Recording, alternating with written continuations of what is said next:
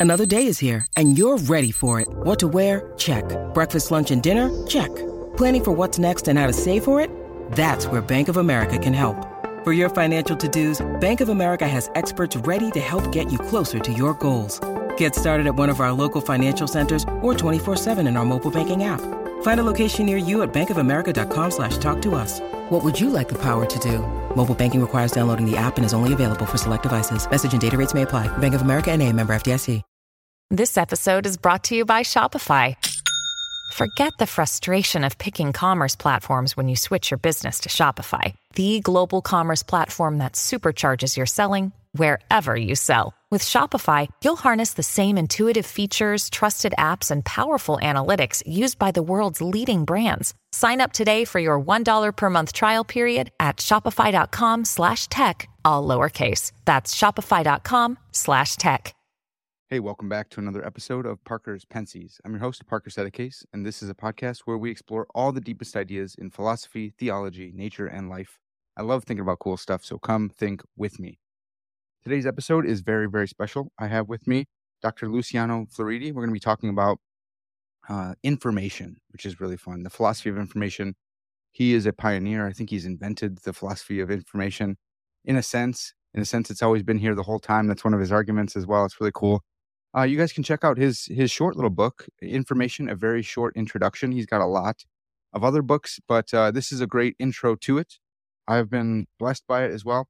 Today we're going to be talking about information, maybe some AI, but just what what is information? That's going to be a really fun one. Before we jump in, I want to thank everyone who's making this podcast happen over on Patreon. If you guys like the show, support it on Patreon or YouTube members. This one, this episode's also support uh, brought to you by Saddleback Leather. You guys know I love Saddleback leather stuff. Look uh, in the description for the link to Saddleback. I have it all over my office. It's amazing stuff. I love it. Check them out. And if you use my link, then uh, you'll support the podcast. So please do that. No, not too much commodification today because I want to jump in with Dr. Floridi. So let's just pull him right in. Dr. Floridi, thanks, thanks so much for coming on the podcast. Thank you. Thank you for the invitation. Um, before we get in, so I already I pronounce the podcast incorrectly, and I do that intentionally because I'm an American swine, and I, I think it'd be a little pretentious if I just jumped in from my Chicago accent to Pensée. But also, my, my last name is Italian. My grandfather, or uh, my grandfather was Sicilian, but my dad was adopted by him. He's Italian. You're you're Italian. Can you pronounce my last name for me? Did you can you can you help us with this? So Parker, I, I, need to find your surname first of all. But yeah, uh, it's uh, right down in right down in the picture. It's right that there it is. Uh, sette case. There we go. It means seven houses. Yeah, that's right. Set the. Oh, can can you do it one more time for me? okay, here we go. Uh, that's why the invitation. I can see that. okay, sette case. Oh, it's beautiful. That's so good. Thank you. Um, well, Dr. Floridi, you you were you spent like half of your academic life as as a logic guy, mathematical logic, and I, I just realized um, I was listening to one of your interviews, and you said you, or maybe I was looking up your re- your info about you, and you studied with Susan Haack. Is that right? I did. Yes. So so her book Philosophy of Logic is like epic, so wonderful, it life changing for me a while back when I was in seminary. Beautiful, amazing. You you got in through logic, and somehow you became the the information guy. Can you can you help us with that? How how'd that happen? Yeah. So, um, well, that book uh, was um, uh, at the time uh, was translated into Italian. Uh, at the time, I didn't have any English. That was that's embarrassing. So I was a, a first year student, undergraduate, and uh, my English was like you know, I could hardly hold a cough.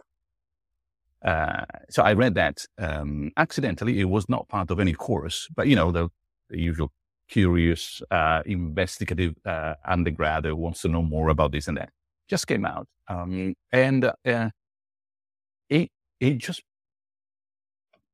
made a revolution in my way of thinking. Um, uh, there were two books. One actually was a set book for a course on introduction to ethics, which was uh, Ethics by E.G. Moore.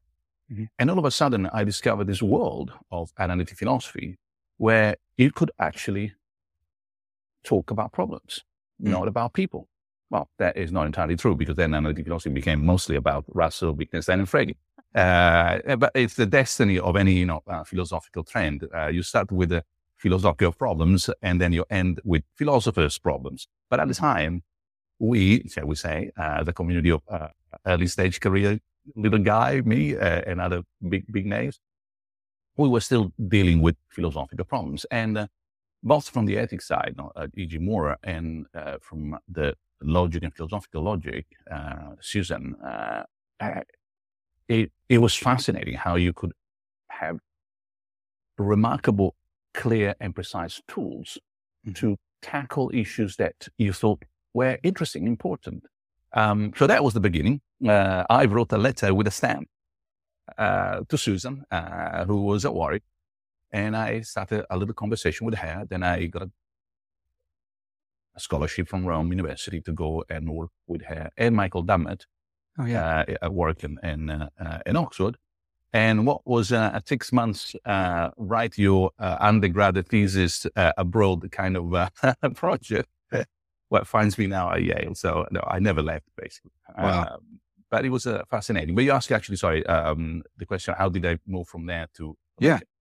Well, the thing, it, uh, we need to introduce a third character uh, who is not just uh, E.G. Moore and uh, Susan Haack, but uh, Popper, uh, Karl Popper.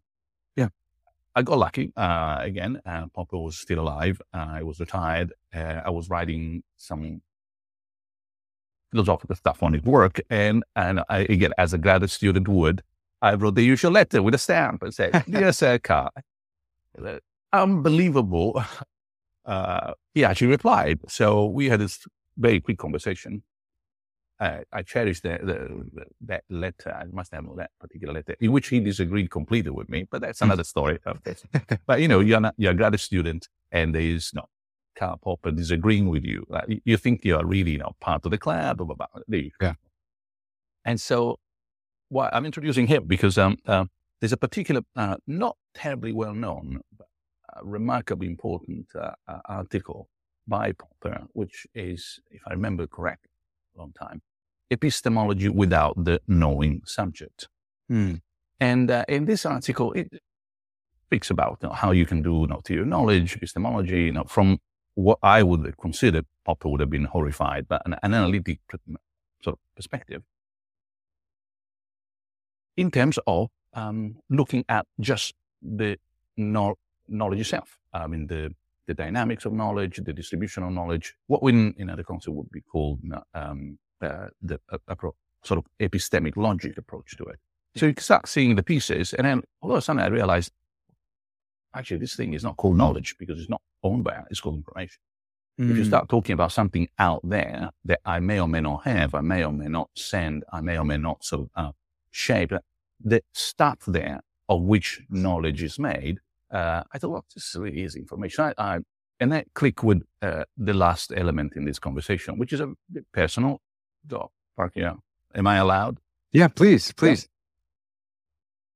Yeah. Originally, a long, long, long time ago, uh, we talked about Luciano in his uh, no, late teenager, because we studied uh, philosophy in, high school.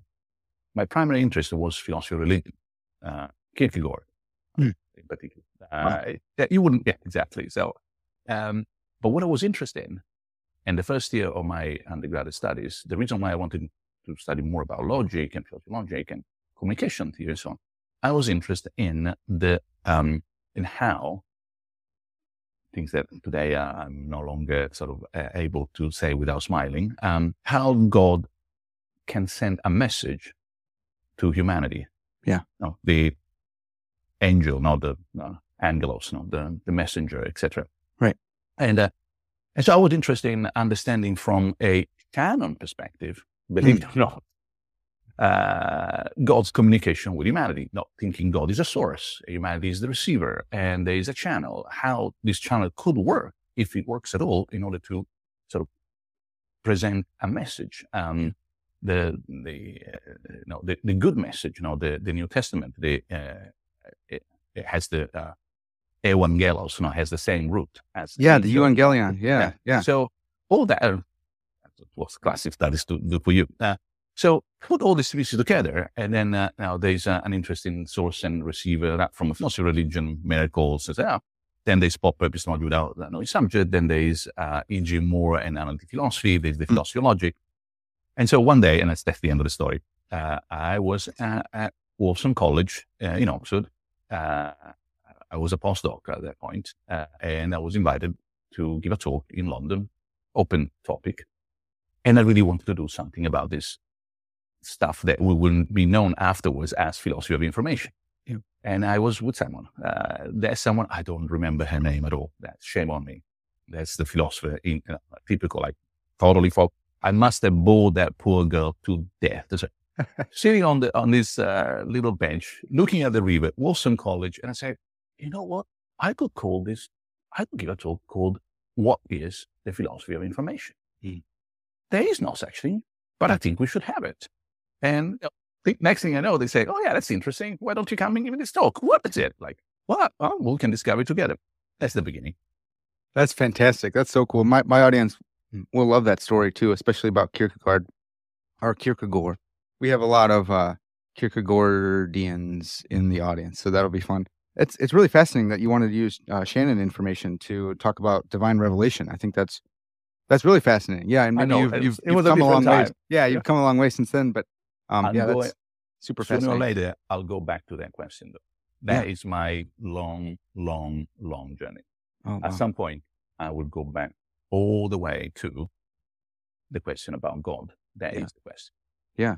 Um, uh, Dr. Floridi, uh, maybe this is too personal, but did have, have you like, um, when you were talking or when you were thinking about that project, were you were you a, a believer in God yourself, and and are yeah. are you not any yeah. longer? And uh, no longer. Uh, so when I, I lost my faith roughly uh, at that stage during the first second year, uh, it is a four year course, and during the first second year, I I realized that I had lost it. Okay. Yeah. It's not that the one day you wake up and say, "Oh, I don't have faith anymore," mm. but it it's like the foundations of a building. Sure. It gets eroded and eroded and eroded, and one day, boom, the whole thing collapses. But that was not the day when it really was undermined. It was right. like a long, long, long process. Yeah. I would say uh, between you know, uh, being a late teenager, um, uh, by by the time I was 17, 18, um, I I had already almost lost entirely uh, mm. my faith. Having said that, I didn't acquire another faith. Uh, I never became an atheist. Okay. Uh, I didn't want to exchange one belief for another belief. yeah. Um, uh, people know. I mean, uh, you don't go around. Uh, there's a famous phrase, you know, in philosophy of science that absence of evidence is not evidence of sound uh, absence. Right. Uh, and you know, if you're rigorous enough uh, and serious enough, you should acknowledge that. And and you know, we, we, may never know. So I'm, I, I describe myself today as a um, spiritual uh, agnostic. Mm, okay. That, yeah, that's, that's as close as it gets. Yeah. That's fascinating. Well, yeah, thanks. Thanks for that personal detail. Um, that's, that's really fascinating. I, I hate to do this to you because everyone does, but you kind of, since you invented the philosophy of information, it comes with the territory. Can you help us out? Like what, what is information? There's a bunch of different ways to categorize it. Is there one central core that, that picks out, you know, what information is across different uh, definitions? Well, first of all, let, us say uh, it's a mess. That's the number one. Okay. Everybody should start from there because um, I've seen people talking about information as if um, using it uh, most of the time, especially in philosophy, uh, as if it were like the most obvious tool, and therefore everybody understands me, and all that. So, and then that is where the confusion starts, because of course there are many ways in which we understand what information uh, is. Um, they have in common um, uh, normally uh, something, um, and I'll tell you more in, in, a moment.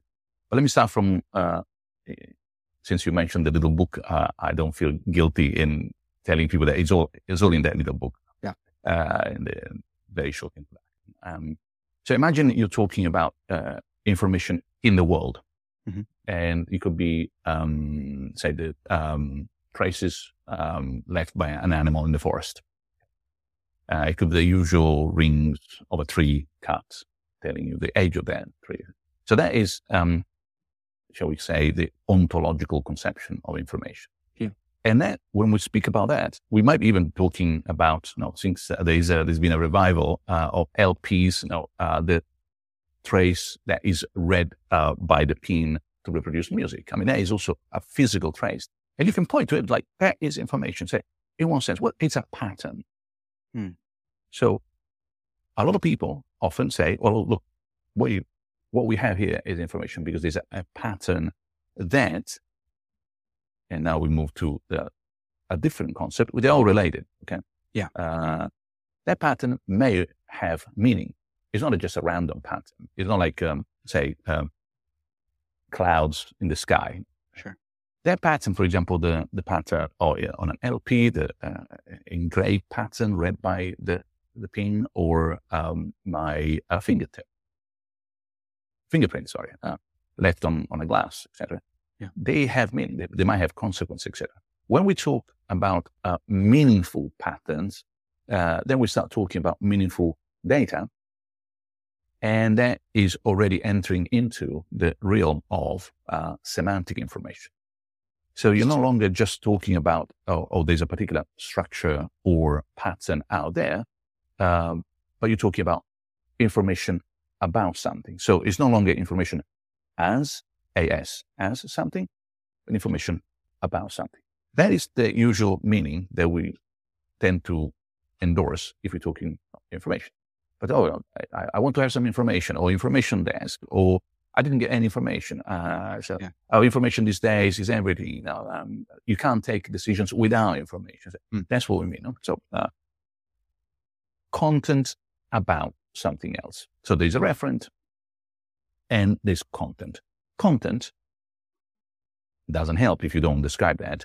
Becomes data plus meaning plus syntax. Yeah. So the data have a particular structure and they have a particular. If you move all the way to uh, adding also uh, a, a true value, that it's false or, or, or, or not, then you have one kind of semantic information, which is uh, the typical factual semantic information that you find in Wikipedia, Yeah. train table, sort of uh, information. So on.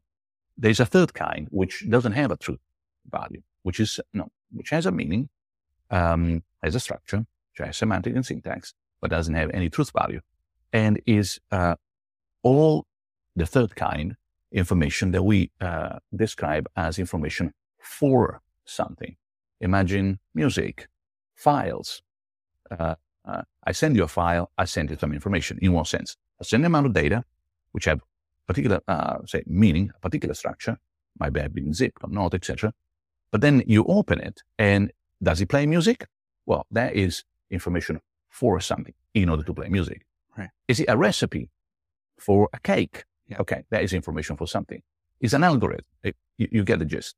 But it's Is not it- necessarily veridical or not. You you wouldn't say is this is this a true Is it true or false? Yeah. Right. Right. So uh, people, no, we, we use true meaning genuine at that, but not philosophy. Yeah, We should be right. careful. Yeah, yeah. Oh, is it that? Is it really your your your true grandma's recipe? Is that Right. Right. genuine yes. If we are careful. So, information as something in the world, information about something, uh, semantic, factual, and information for something, which is more the algorithmic kind. Once you have these three, there's a is that's a big step forward in terms of understanding what we're talking. Yeah, I, I love that. Yeah, and and some other so information in the book. It's information as reality, information for, information about reality, um, Exactly. or for for the world.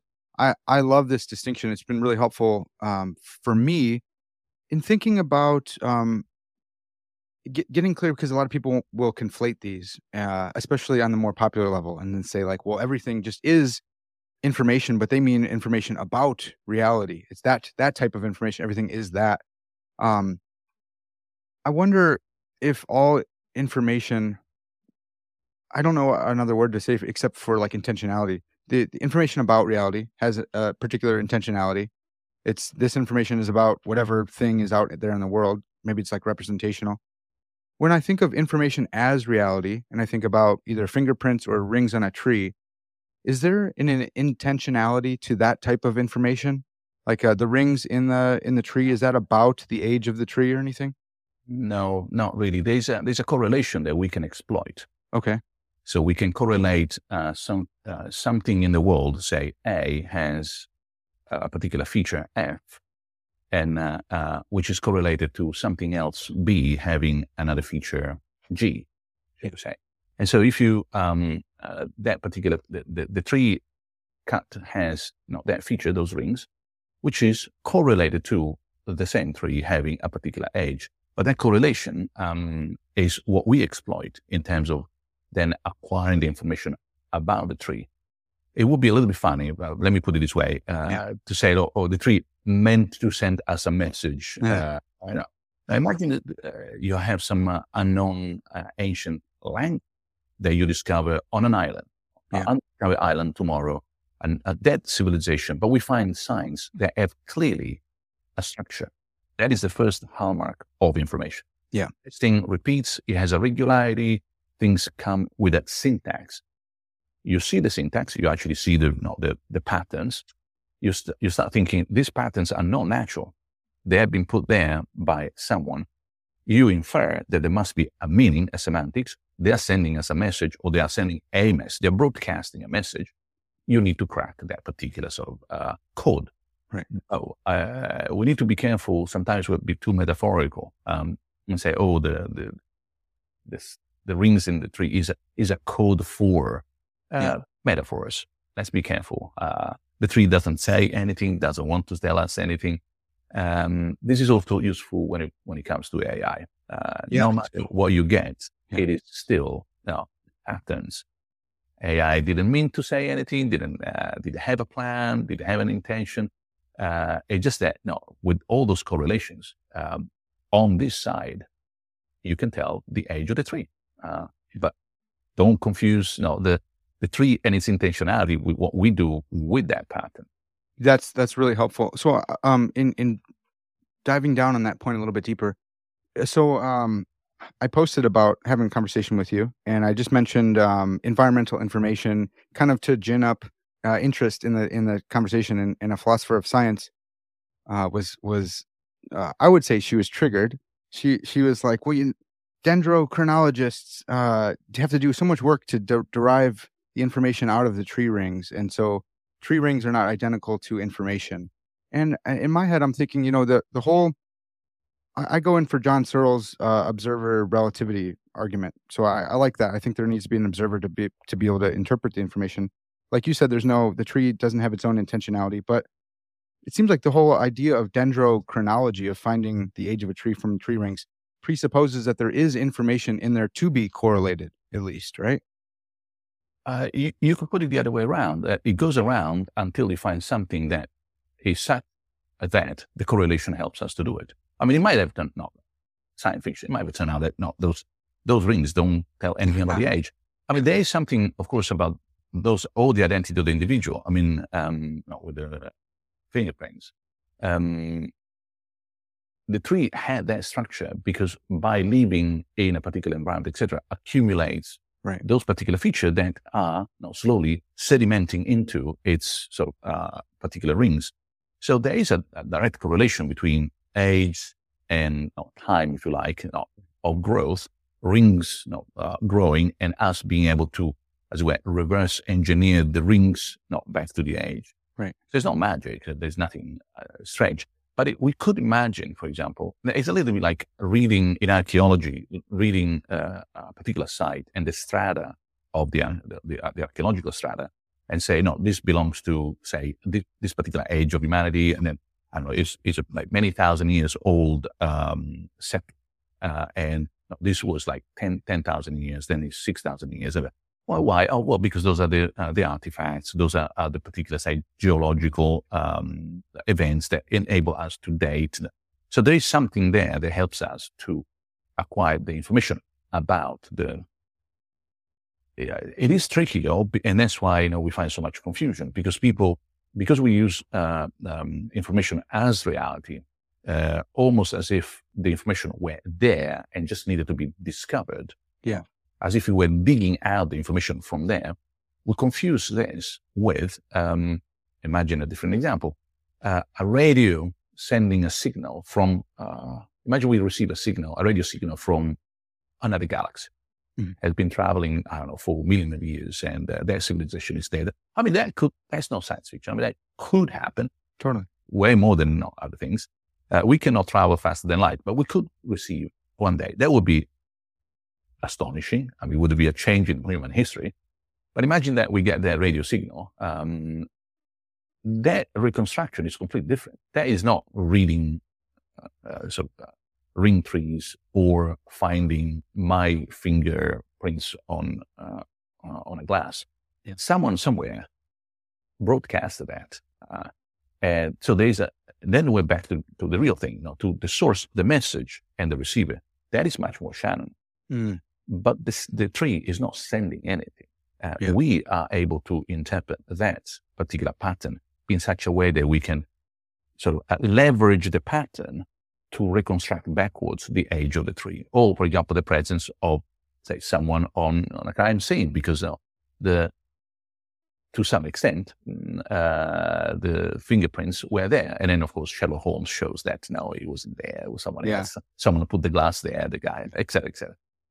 Well, Dr. Floridi, um, I wonder if the situation changes uh, if uh, if I leave my fingerprint on a glass with the intention of leaving my unique fingerprint. So maybe maybe I'm kidnapped, but I, I, I press it on there so that someone can find this and say, "Oh, Parker's been here." Does that change the um, information from like environmental to uh, I don't know, like like analog or to?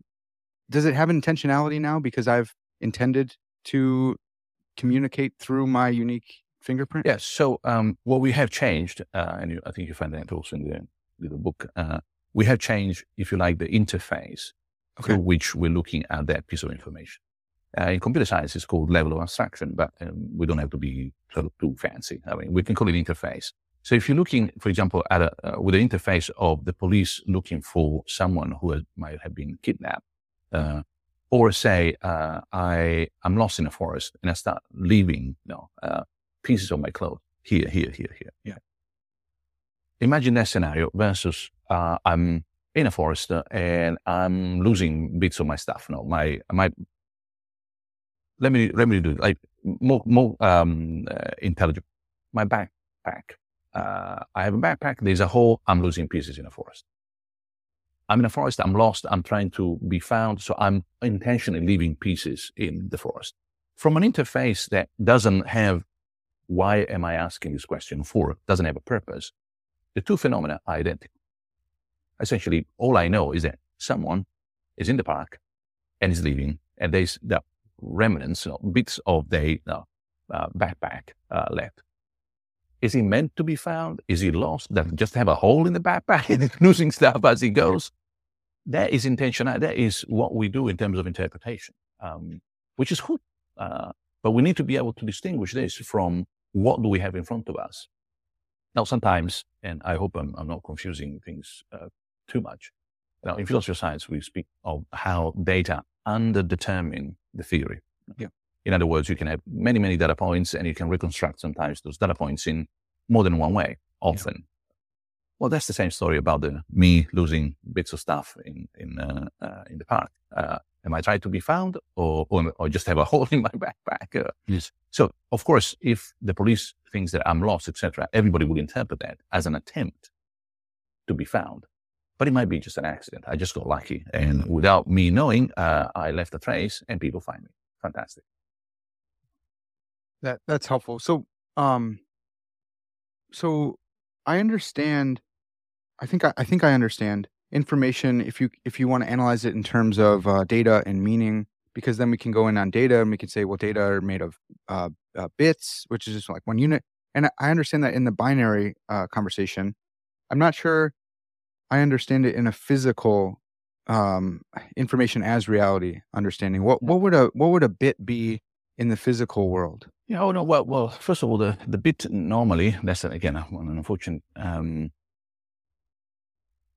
difficult word to to use um, can either be uh, part of the code we use in order to you know, code some information. Oh, sure. So imagine like the telegraph, no, dot line, dot line, dot line. So is the world, uh, is, is know, the Hamlet made of dot? No, of course not. But we can transform the whole Hamlet into and transmit this on the other side of the Atlantic, you know, good old yeah. days. So the bit is that is a code or very rarely is something you find in the world. I mean, the world doesn't tend to be binary the, uh, the way the way we experience it. Uh, we normally experience it as a continuum analog, as in you know, there's always something in between something else. Um, uh, there was um, uh, this famous uh, phrase, uh, nature doesn't make jumps. Uh, Hmm. uh, well, the fact that it doesn't make jumps means, you know, if you translate it into 21st century, nature is not binary. Um, Hmm. it, it doesn't move from zero to one or from yes, no, uh, high, low, so uh, current, uh, uh, electricity in the circuit, uh, whole or not whole on a CD, etc. etc. So if we are not talking about the code, but we're talking about the sort of information, if you like, in reality, out there as reality, that normally is analog. Uh, imagine a map. Okay. So you have a map. That map is, con- is continuous. Uh, its own uh, lines and say the, the, the underground map so that you can travel from one point to the next. Um, the extraordinary revolution that we have undergone, uh, roughly, uh, you know, if we want to have a hero, we can pick up Alan Turing, but no, it comes earlier, Babbage, uh, but even Leibniz, Hobbes, Yeah. is that we found a way of encoding every kind of information in the world, waves including, so continuum, into discrete uh, elements. That's your code. And we have machines that can handle the code automatically. In fact, today we have machines that not only can handle the code automatically, but they can do so by learning from the app. And that's not AI. Their evolution has been extraordinary because at that point, uh, in a few steps, which are no, historically amazing, you have from the analog continuous world to the digital not binary world to a machine that can handle that uh, efficiently more and more and more to the extent that that machine through statistics can also find the fundamental patterns in the original analog, imagine English or the English spoken, Mhm. and start digging up from the deepest uh, so, uh, well of structures in that language, patterns that can be reused for us to do useful work. Mhm. For example, uh, I don't know, translate this into that. Well, that is no, a, a journey that has been almost uh, a miracle. Now, if you pass me the so dangerous analogy, yeah, yeah. um, to me, that is really the extraordinary uh, journey uh, from, so to say, from the first computer to uh, ChatGPT. Yeah. Thinking about, uh, oh, we're creating uh, some kind of form of intelligence here is is almost like not getting how big the transformation is. Mhm. It's uh, it's almost like saying like uh, you are belittling the extraordinary human ingenuity that went into all these steps. And instead you think that no, by clicking something that Yeah. we're not quite sure, these black boxes, all of a sudden, boom, intelligence arises. It's not the way it works. That's amazing. Okay, I've never thought of it that way.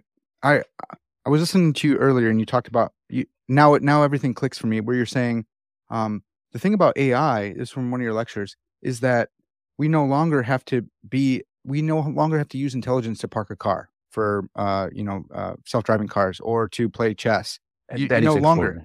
And that is a really big deal. It's it's you've outmoded intelligence, and that's Yeah. huge. That shows how intelligent we are that we're able to do that. But when you say no, that thing has to be intelligent because it's doing what we do.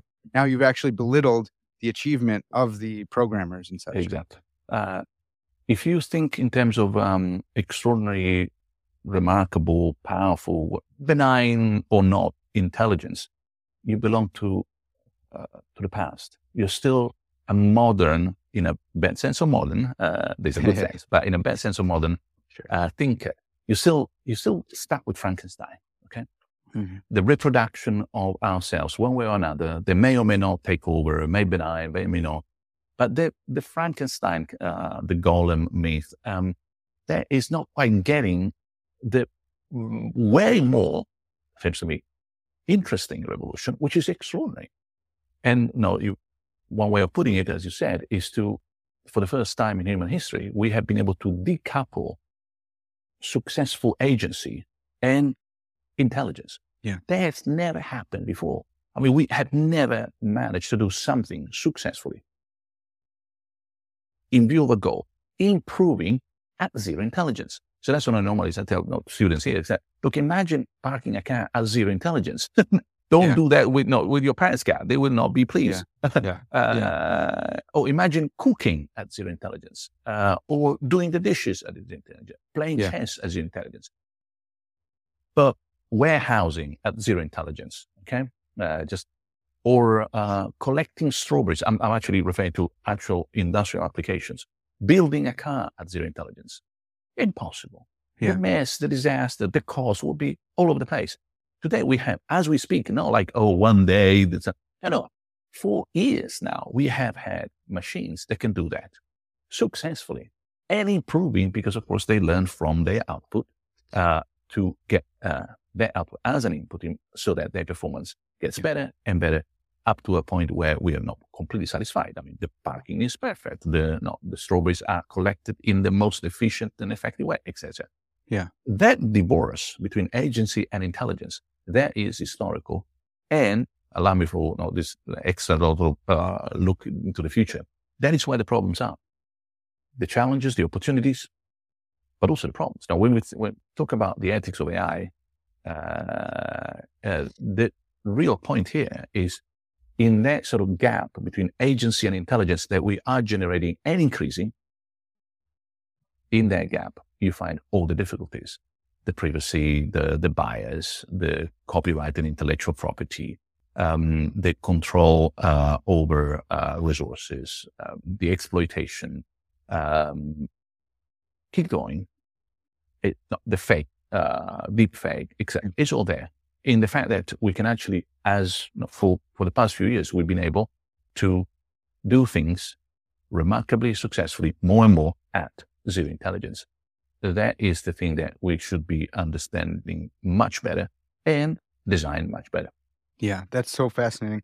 I've I've been thinking. Uh, um, I'm in a class right now on the the philosophy of artificial intelligence, and and I've been thinking about trying to come up with some kind of distinction because I know that the the AI folks over on the computer science side of things they don't like the word artificial intelligence because they think it's genuine intelligence. And I think it's perfect. It's a perfect word. It is artificial. It's it's a representation of the intentions of the programmer.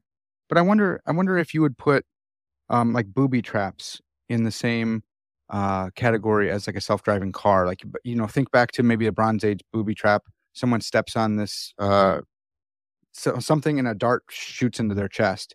Uh, is that is that still uh, agency without intelligence in the same way, just in more rudimentary form, or no? No, so uh, this is also another topic where we need a few distinctions. But um, the kind of uh, artificial intelligence that we have, uh, and uh, and we have had it for a while, but this one is you know, the sort of uh, statistical kind, as opposed to the you know, deductive kind that we had in the past. Uh-huh. It's way more powerful. Um, it's the ability to learn. That is the kind of agency Ah. we're talking about. That's right. Uh, the booby trap doesn't learn. Yeah. It's the same way in which the, an earthquake is a form of agency, but not the kind that we're talking about because the, an earthquake doesn't learn. It's not that today I say, oh no, I'm really an evil force. I want to do more damage. Next time I do a better job. Like, uh, yeah, I, I wait not for everybody to sleep and then I go. So, no, of course not. But if you think of, um, imagine uh, forms of agency, and this is uh, for anyone who's listening, this is completely unorthodox. Uh, don't try this at home. Um, and no, I've been criticized. In fact, one of the reviewers of the ethics of AI, uh, the, the last book that I published for OUP, when I make this distinction, said that this was complete bonkers. So luckily, luckily, I had enough replies to say that uh, they hadn't quite understood what I was talking about. But here we go. So, unorthodox. Imagine agency coming in degrees. Okay. Something very, very poor. No, not like low degree, high degree. The highest degree uh, is probably the one that is omnipotent. No? Imagine God? That can do anything, learn anything, know anything. But it could go for a moment. Uh, for no, and on this planet, what we have is um, interaction with the world. If you make a difference in the world, then you are already an agent. Mhm. Sometimes we talk about atmospheric agents for that reason. Yeah. Rain, earthquake, a river, a river that no, goes from the mountain all the way to the, uh, to the sea is an agent, uh, for good or bad. Because, because it has one condition, the minimal condition makes a difference in the world. Mhm. Change. So interaction. Then you have good old days, uh, something in between uh, that are your average animal. Um, say a dog. Uh, a dog can learn. It can also have intentions. You know, it, uh, it means to survive, for example. Uh, it will stay away from uh, danger. Um, he will not like uh, another bigger dog uh, coming. So there's there's both learning and let's call it intentionality. Okay. And of course, the highest degree of that is the human being, where there is all this and the ability to overcome all this. Not only all this, but also say the conscious ability to control all this and say, you know what, I want to commit suicide. The dog will not. Uh, or, you know what, I don't have to be afraid of something. Um, or, you know, I can keep my hand, uh, my finger for 30 seconds on the flame of a candle. How many stupid jokes have we done when we were kids? Like, because I want to. Uh, Yeah.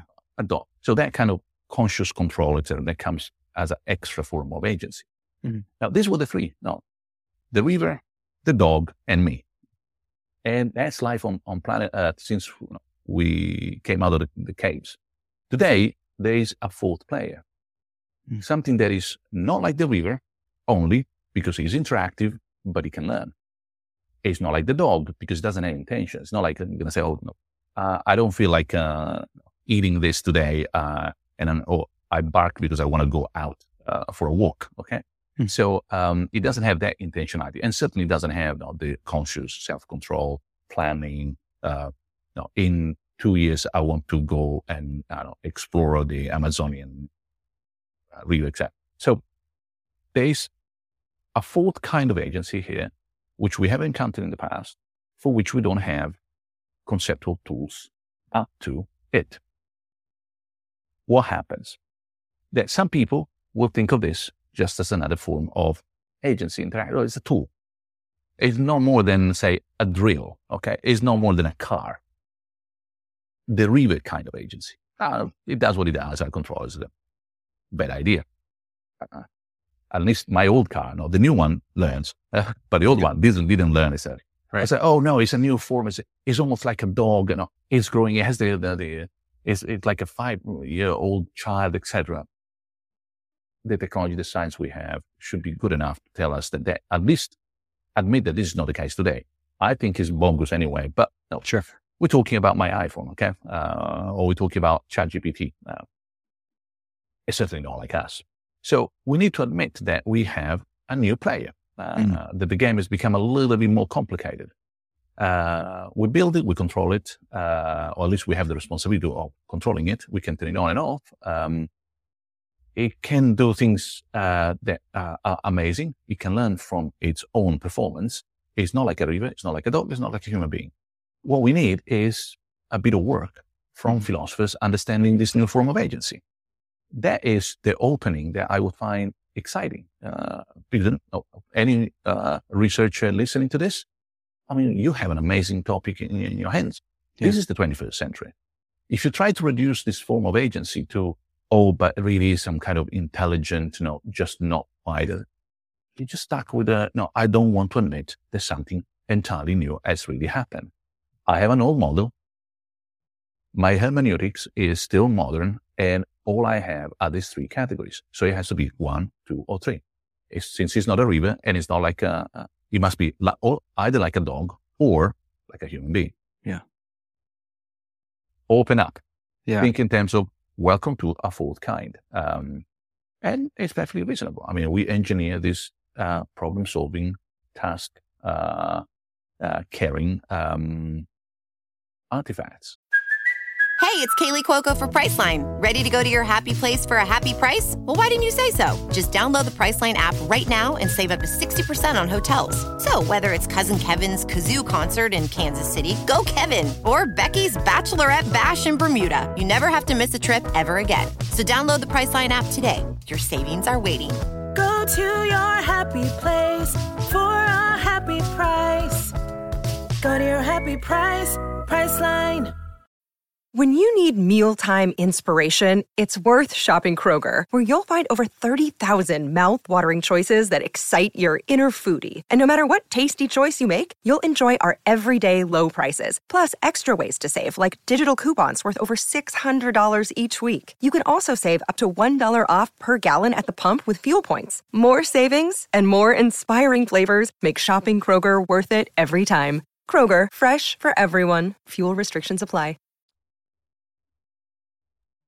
this this this um this the, even the question of agency is so so tough to think about and like it it uh, puts an exclamation point on your idea that we need to have better concepts for this this this new thing because I'm I'm thinking maybe there's some literature on group agency and so is is ChatGPT like a group agent because I'm interacting with I don't know 3.5 but there's also 4 what's the connection between those two and also if if I'm using it at the same time you are is this does it make sense to even call it like an agent? You know what I mean? Like uh, we we don't want to say it's intelligent, but I think the AI folks say, well, intelligence is a functional concept, and it's just you know solving yeah.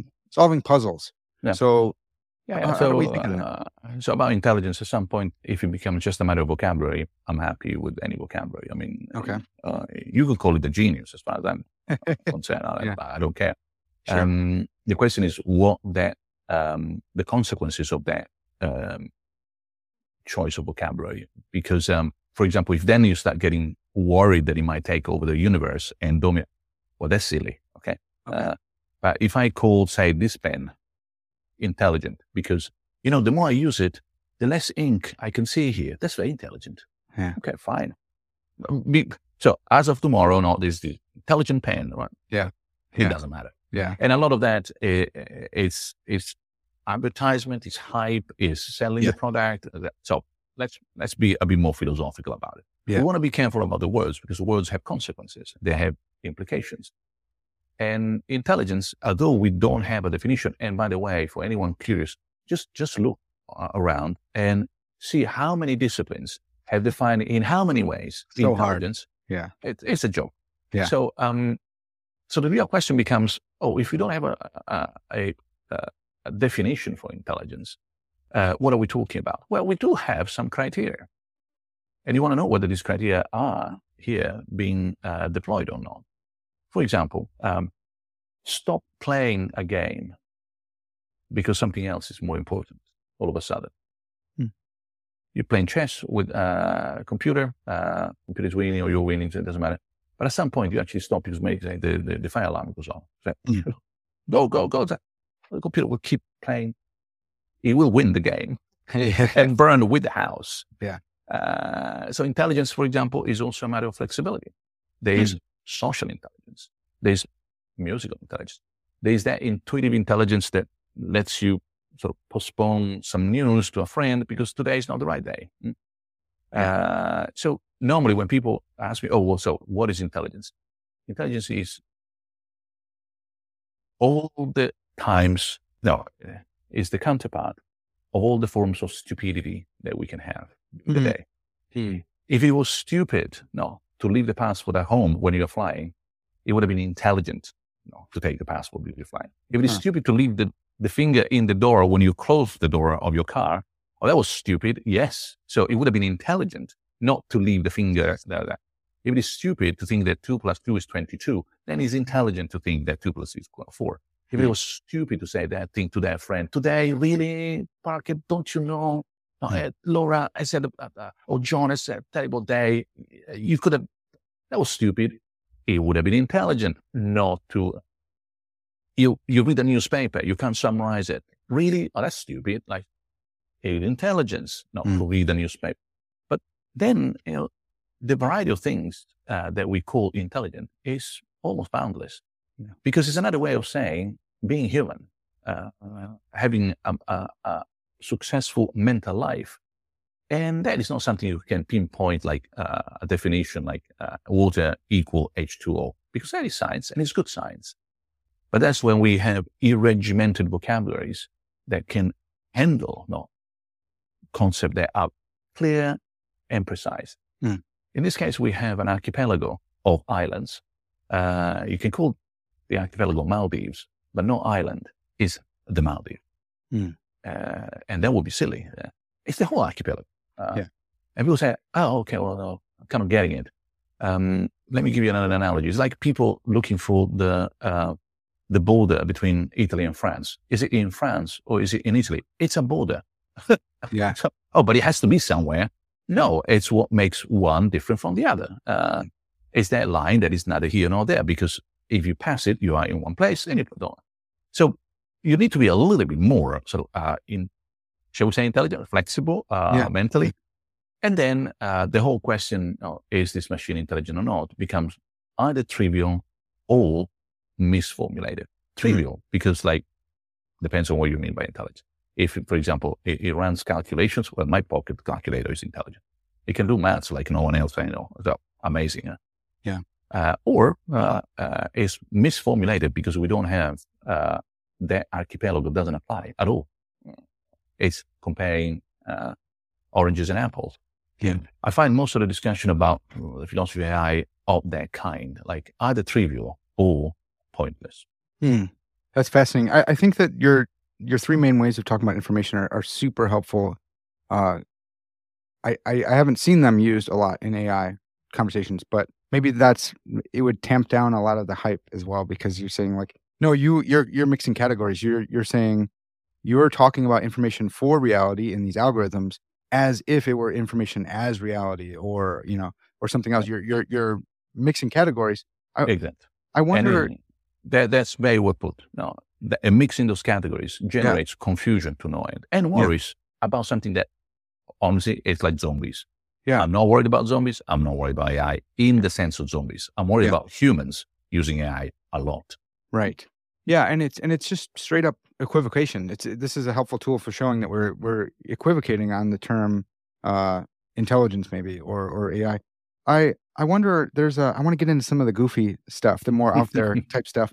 Um I think your I think you can actually help me a lot with thinking about the extended mind uh thesis of of Chalmers and Clark. So you you talked about Karl Popper's paper um, epistemology without the knowing subject and how you thought actually that's not knowledge that's information.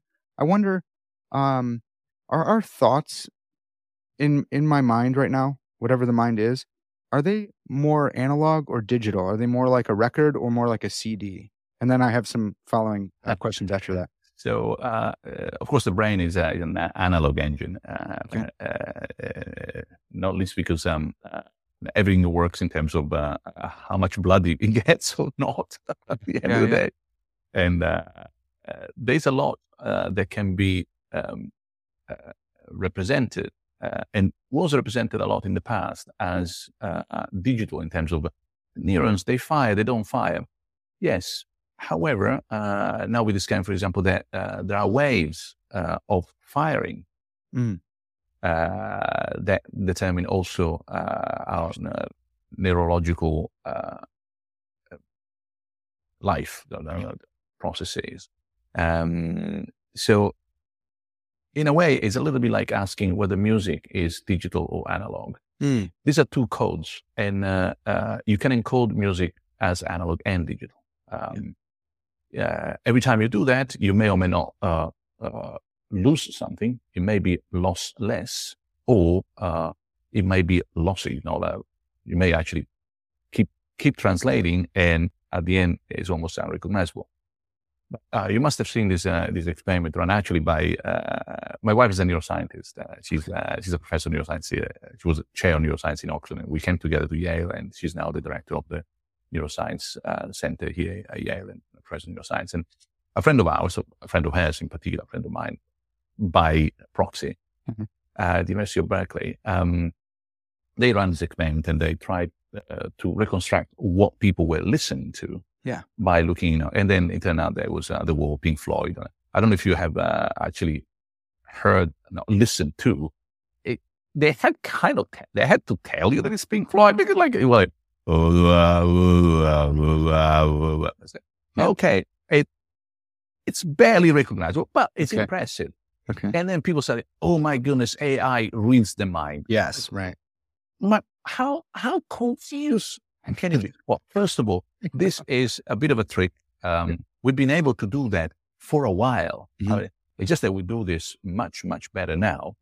uh, the second thing is waves out.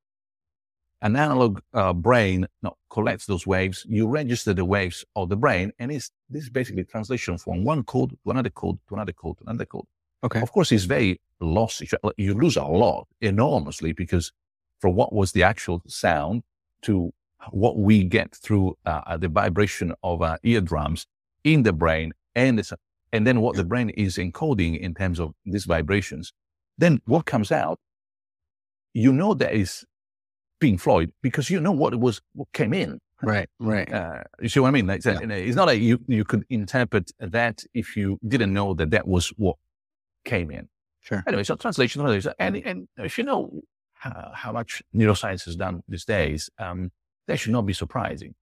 But back to your question, therefore, um, are we talking about an analog or digital world? Um, I think that uh, as a Kantian, I find it uh, a misplaced um, uh, question. What we need, what we have um, is um, signals that come to the world, which we can encode as digital or analog, but we can switch all the time. Hmm. Now, if you think that this is too fancy, uh, remember that uh, light is light, photons. Depending on the frame, they look like points or a wave. Sure. And asking whether light is a wave, no, continuous, or made of points, uh, one, one, one, like bullets, uh, means not having understood the, no, what you're talking about. Yeah. Because it, it is one or the other or both, depending on the uh, essentially uh, interface that you put between you and the light. Well, so the so the connection to the external mind thesis is is um look, I, I have a, a notebook and this these are all my thoughts about your work and they are a, a guide for me to uh you know it's like my my active memory or something like that and they they seem like they're they're representations of my thoughts but i'm wondering you know are are are notes in a notebook do they count as analog or digital? And I would think they would be digital, even though it sounds weird because we say it's an analog notebook, but it's not. Mm, I, it, it really is uh, a question of interpretation. It, uh, it okay. Um, it unless you ask what that question is for, mm-hmm. um, there is no way of answering it yes or no independently. Uh, well, so so Chalmers and uh, Clark would say um, perhaps you know maybe our mind is extended out into the notebook because our our thoughts are there, and they use you know an example of uh, an Alzheimer's patient who uses their notebook to yeah. guide themselves throughout the world, and they say, well, in a in a very real sense, this is. Uh, and I don't know how, with the sense they talk about, they don't say whether it's metaphorical or analogical or, or univocal, but they want you to think that this is like the, the conclusion is that like this is your mind isn't just in your skull; it extends into your wherever your thoughts go. Yeah, no, I think I think is a, is uh, the way I read it is a, is a, uh, nice metaphor. Um, anything more than that, and I would mm. be very critical. Um, first of all, because um, uh, I never seen, I never touch, I never sort of kick a mind. I mean, mind if you start thinking your mind almost like a liquid in your brain that you know, kind of uh, pours out and makes everything wet around you, sure, that's a bad idea. Yeah.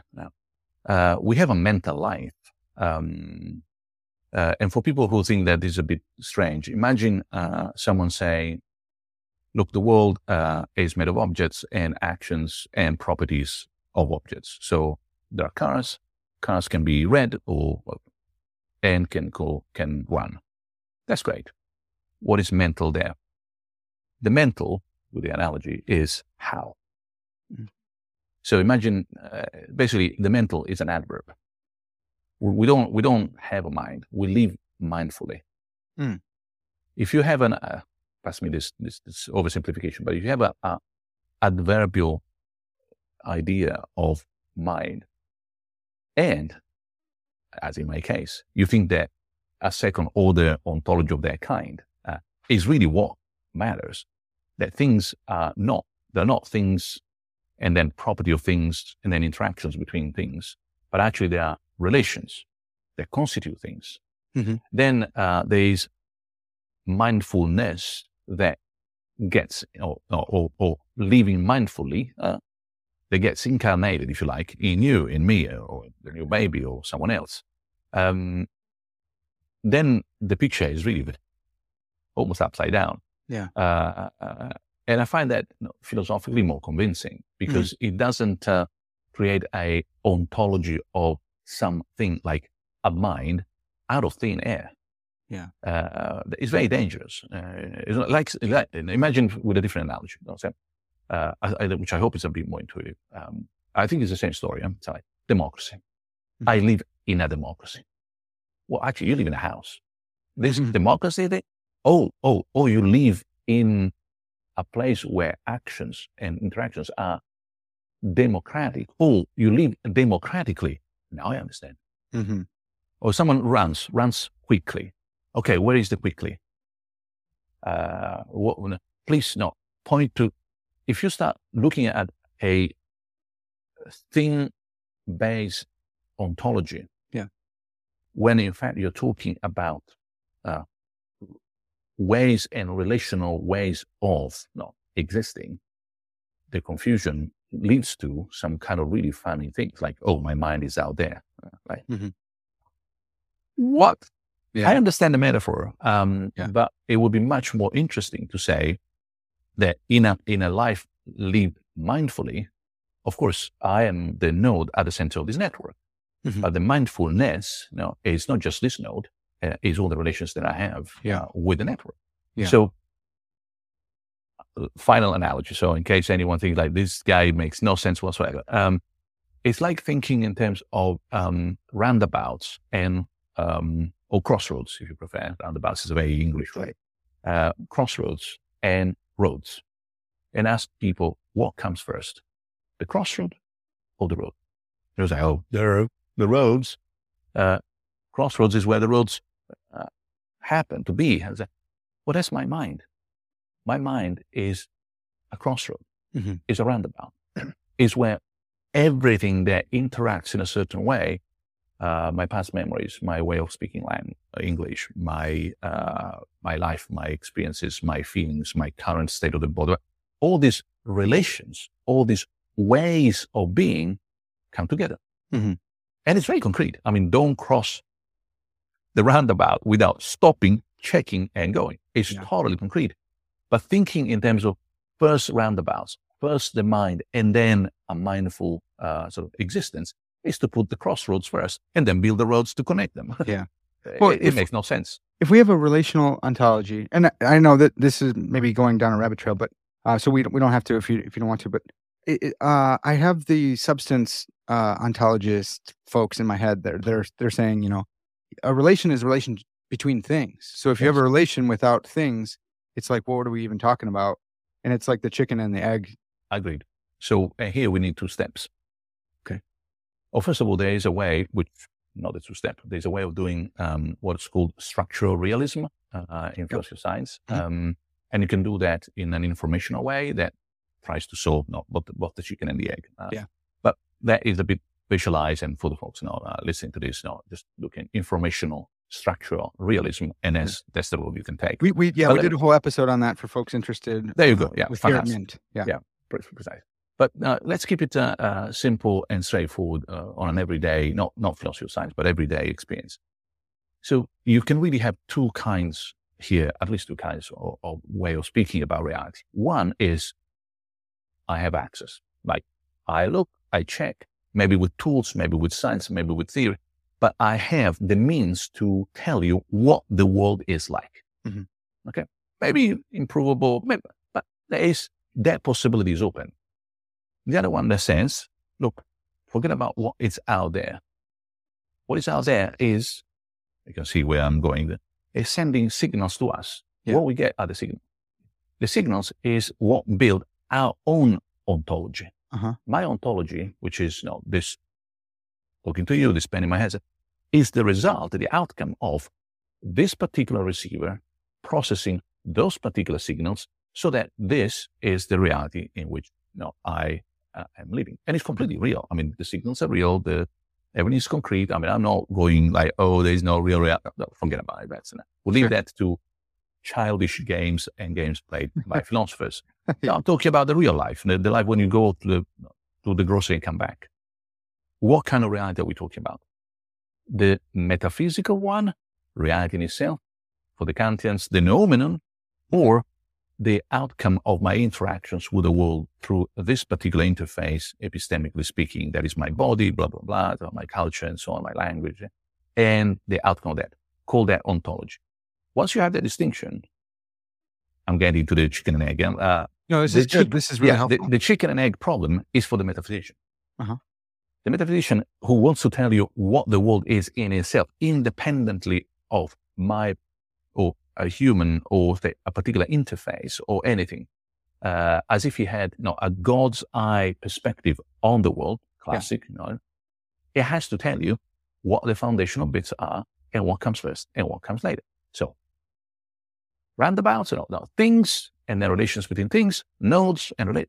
And they don't know. I mean, they, they just, they've been running in circles because, Yeah. of course, chicken and egg. Well, no, well, and, and because because um if if we do take a Kantian picture, it's like well you're trying to escape your own mind, right? You're, if you're Yeah. if you're going for transcendental Exactly. ideas, So you're also quoting your own language, your own categories. or- view from But now, think in terms of trying to do metaphysics, try to do ontology.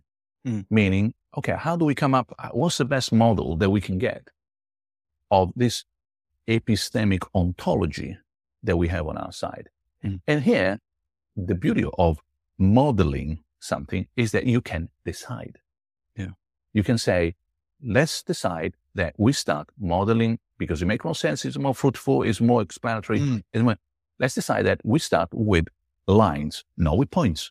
Yeah. And then you start on the whiteboard saying, okay, line, there's a relation. And relation links A and B. I've just done it. Oh, ah, you just got out of the chicken. Well, it's just saying, how do I want to model the relationship between egg and chicken? I'm going to start chronologically, make more sense. Start with it, uh, with the egg and then the chicken. Yeah. Oh, but in real life, I'm not doing metaphysics. That's your, that's your problem, not mine. Yeah, So that's good. the steps are epistemic ontology, not a metaphysical approach. Yeah. And on the epistemic ontology, realize that we have to model that epistemic ontology philosophically in order to understand it. And because in modeling, you're actually designing what you need, Yeah. you can start wherever the heck Yeah. you want. Yeah.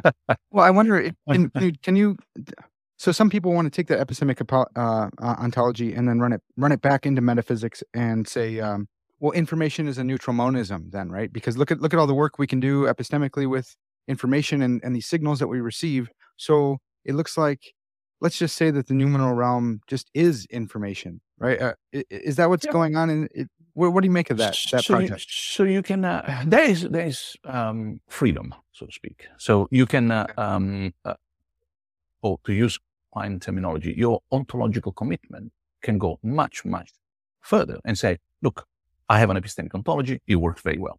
In fact, my epistemic ontology works so well that I can put robots on Mars. So that's a good, solid, not, not way of understanding the signal that, the- that the ultimate noumenal source is sending to me, interpreting them in the best way, such an extent they're successful, know, uh, and, and therefore there's instrumental successfulness in my you humanity. So in the way uh, the human uh, sort of, uh, epistemic ontology works, totally fine.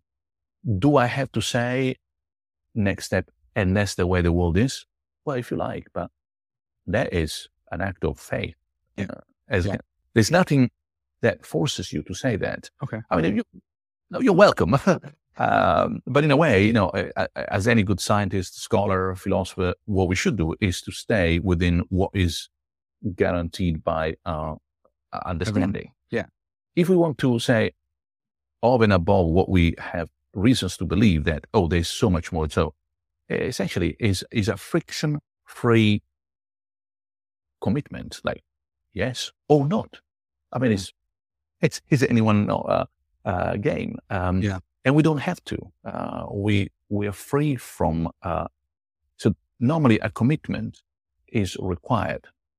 That's why, uh, uh, in this case, it would be just uh, a hundred percent volunteering an ontological commitment to something that is not required. yeah that makes Can I do it? Yes, anytime. right Do I have to do it? Is imagine the following thing: like, is the radio se- sends signals, sends music. I'm on here. I receive the music. I interpret the, the signals as music. I also want to believe that the signals represent the intrinsic nature of the radio. You are free to do that. Do they? I, it's unlikely. Mhm. Okay. Mhm. The radio sends signals. Um, now, someone will say, no, no, no, look, the radio is, sen- is sending a specific kind of signals, signals about its own nature. Well, that's an interesting thought. So maybe, how do we know? Yeah. No. Right. And, and that is where my Kantian sort of, uh, breaks start going like red. Do, do, do, metaphysics. do, do, do, do, Yeah. do, do, like, like, no, Yeah. this, it, and, and there's nothing wrong with metaphysics. It's like, um, uh, storytelling is anyone's game. Um, enjoy, go, like, Mm. Yeah. have fun. Like, but then I read Tolkien uh, and it's much better. Yeah. well, so so final final question for you. You've been so generous with your with your time here. This is this is for the audience. My my audience loves simulation hypothesis, and I can see a, a connection here where someone might say, "Well, look, if we're okay, so we go in for for transcendental idealism of a certain stripe, and we're receiving these signals, and uh, we we we can't say what the thing in itself is.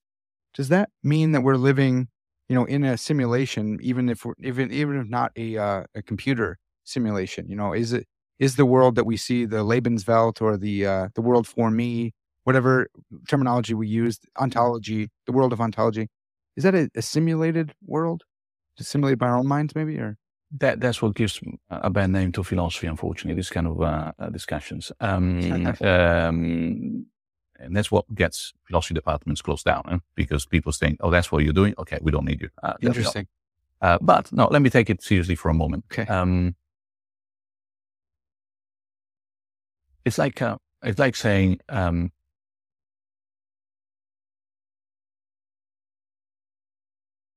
we live in a world full of um, ghosts.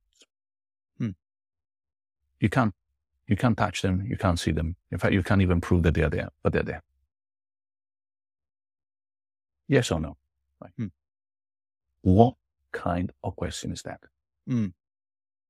The premise undermines any possibility of providing a rational answer to the question. Do we or do we not live in a simulation generated by the future? The premise undermines any possibility of a reasonable answer to the question. Hmm. So it's just a, it's just a trick. It's one more trick that philosophers enjoy, but they should not play, or at least not publicly, because when society sees us wasting time after these silly things, Hmm. then the judgment, no, we call for it. Okay. Hmm. If that is what philosophy is, then people will ask, not with my taxpayer money. Uh, no, enjoy Saturday and Sunday, Yeah. but we need something else. So let me, let me put it in a different way. Um, there are a lot of questions that we ask that, um, I call them absolute questions that provide by being posed no constraint whatsoever in terms of what could be the space of a reasonable answer. Hmm. If you have removed by asking that question any chance of providing an answer that makes any sense, well, why are you asking the first question in the first place? So what, what is, so sometimes, and that's where we took the wrong step. Uh, and with all these thought experiments, simulation, and uh, the apparently, there's a confusion at the source. Mhm. And it's the malicious demon confusion from Descartes onwards, at least, but also know, Plato when he says the, the ring that makes you invisible. Yeah. So- So all, all these things, I mean, we're talking about Plato and Descartes. So were they just ridiculous people? Even Plato, even the, no. What they were doing were thought experiments as means to an end. Right. They were not ends themselves. Sure. They were not asking, uh, is it possible, no, to, uh, uh, be con- constantly, you know, deceived by a demon? Do I live or do I not live in a world in which a demon is creating all this? No, matrix, simulation it's always the same story. No? A virtualizer. Descartes wasn't asking that stupid question because he Mm. was a genius. He was asking, how can I possibly test at the very end of no, the road in the most dramatic sense, like road test this car? What Mm. are the most extreme weather conditions for this car called human knowledge under which it will crack? And the most extremes are imagine a demon. Can he even pass that test? He can, at least no, Catino, Cogito, etc. Sure. Well, then I can drive that car even when a demon is around. I hope people are getting the analogy. here. Yeah, it's a great analogy. But yeah. that was, you know, eh, but it's like, Dickens was an engineer. Uh, we, we shouldn't forget. Yeah. So when, when he says, look, uh, let, let me test this artifact that is human knowledge, putting so much pressure until it cracks. Does it crack even when I go total blast? No, malicious emo. No, something remains. Hmm. They call you. Bingo. I can rebuild everything from there. Boom. done. Now, it's a class. We still read it because of that, but not because he was wondering, do I or do I not live in a world where malicious hmm, emo hmm, makes hmm. me think that Yeah. I'm in front of the fire? Like, seriously? that is totally useless because if that is not the, not the tool you're using to test a theory, but it's actually the end of the game, Yeah. Then you're playing the wrong game. Yeah. That game is a waste of time. Mhm. And that's what we started with. That is not a, phil- a philosophical question. That Mhm. is a philosopher's question. And no one cares at all about philosophers' questions. Mhm. Everybody cares about philosophical questions. Mm. And the distinction, I hope, no, if you, there's one message for this, keep this in mind. Am I asking a philosophical question or am I asking philosophers' questions? Mm. Extended mind, virtual reality, simulation, AI taking over the world. That will leave no trace and will be in the chapter of how philosophy can be so embarrassing. Mm. No, thank you. Okay. There is no book like that that I want to see back in uh, back there. Am I being not uh, abrasive enough? Yeah, it's so good, Doc- Dr. Floridi. This this has been fantastic. Thank you so much for for all your time and and letting me you know go through all these even philosopher questions. This has been great, um, folks. That's going to have to do it for now. This has been Parker's Pensées, and as always, all glory to God.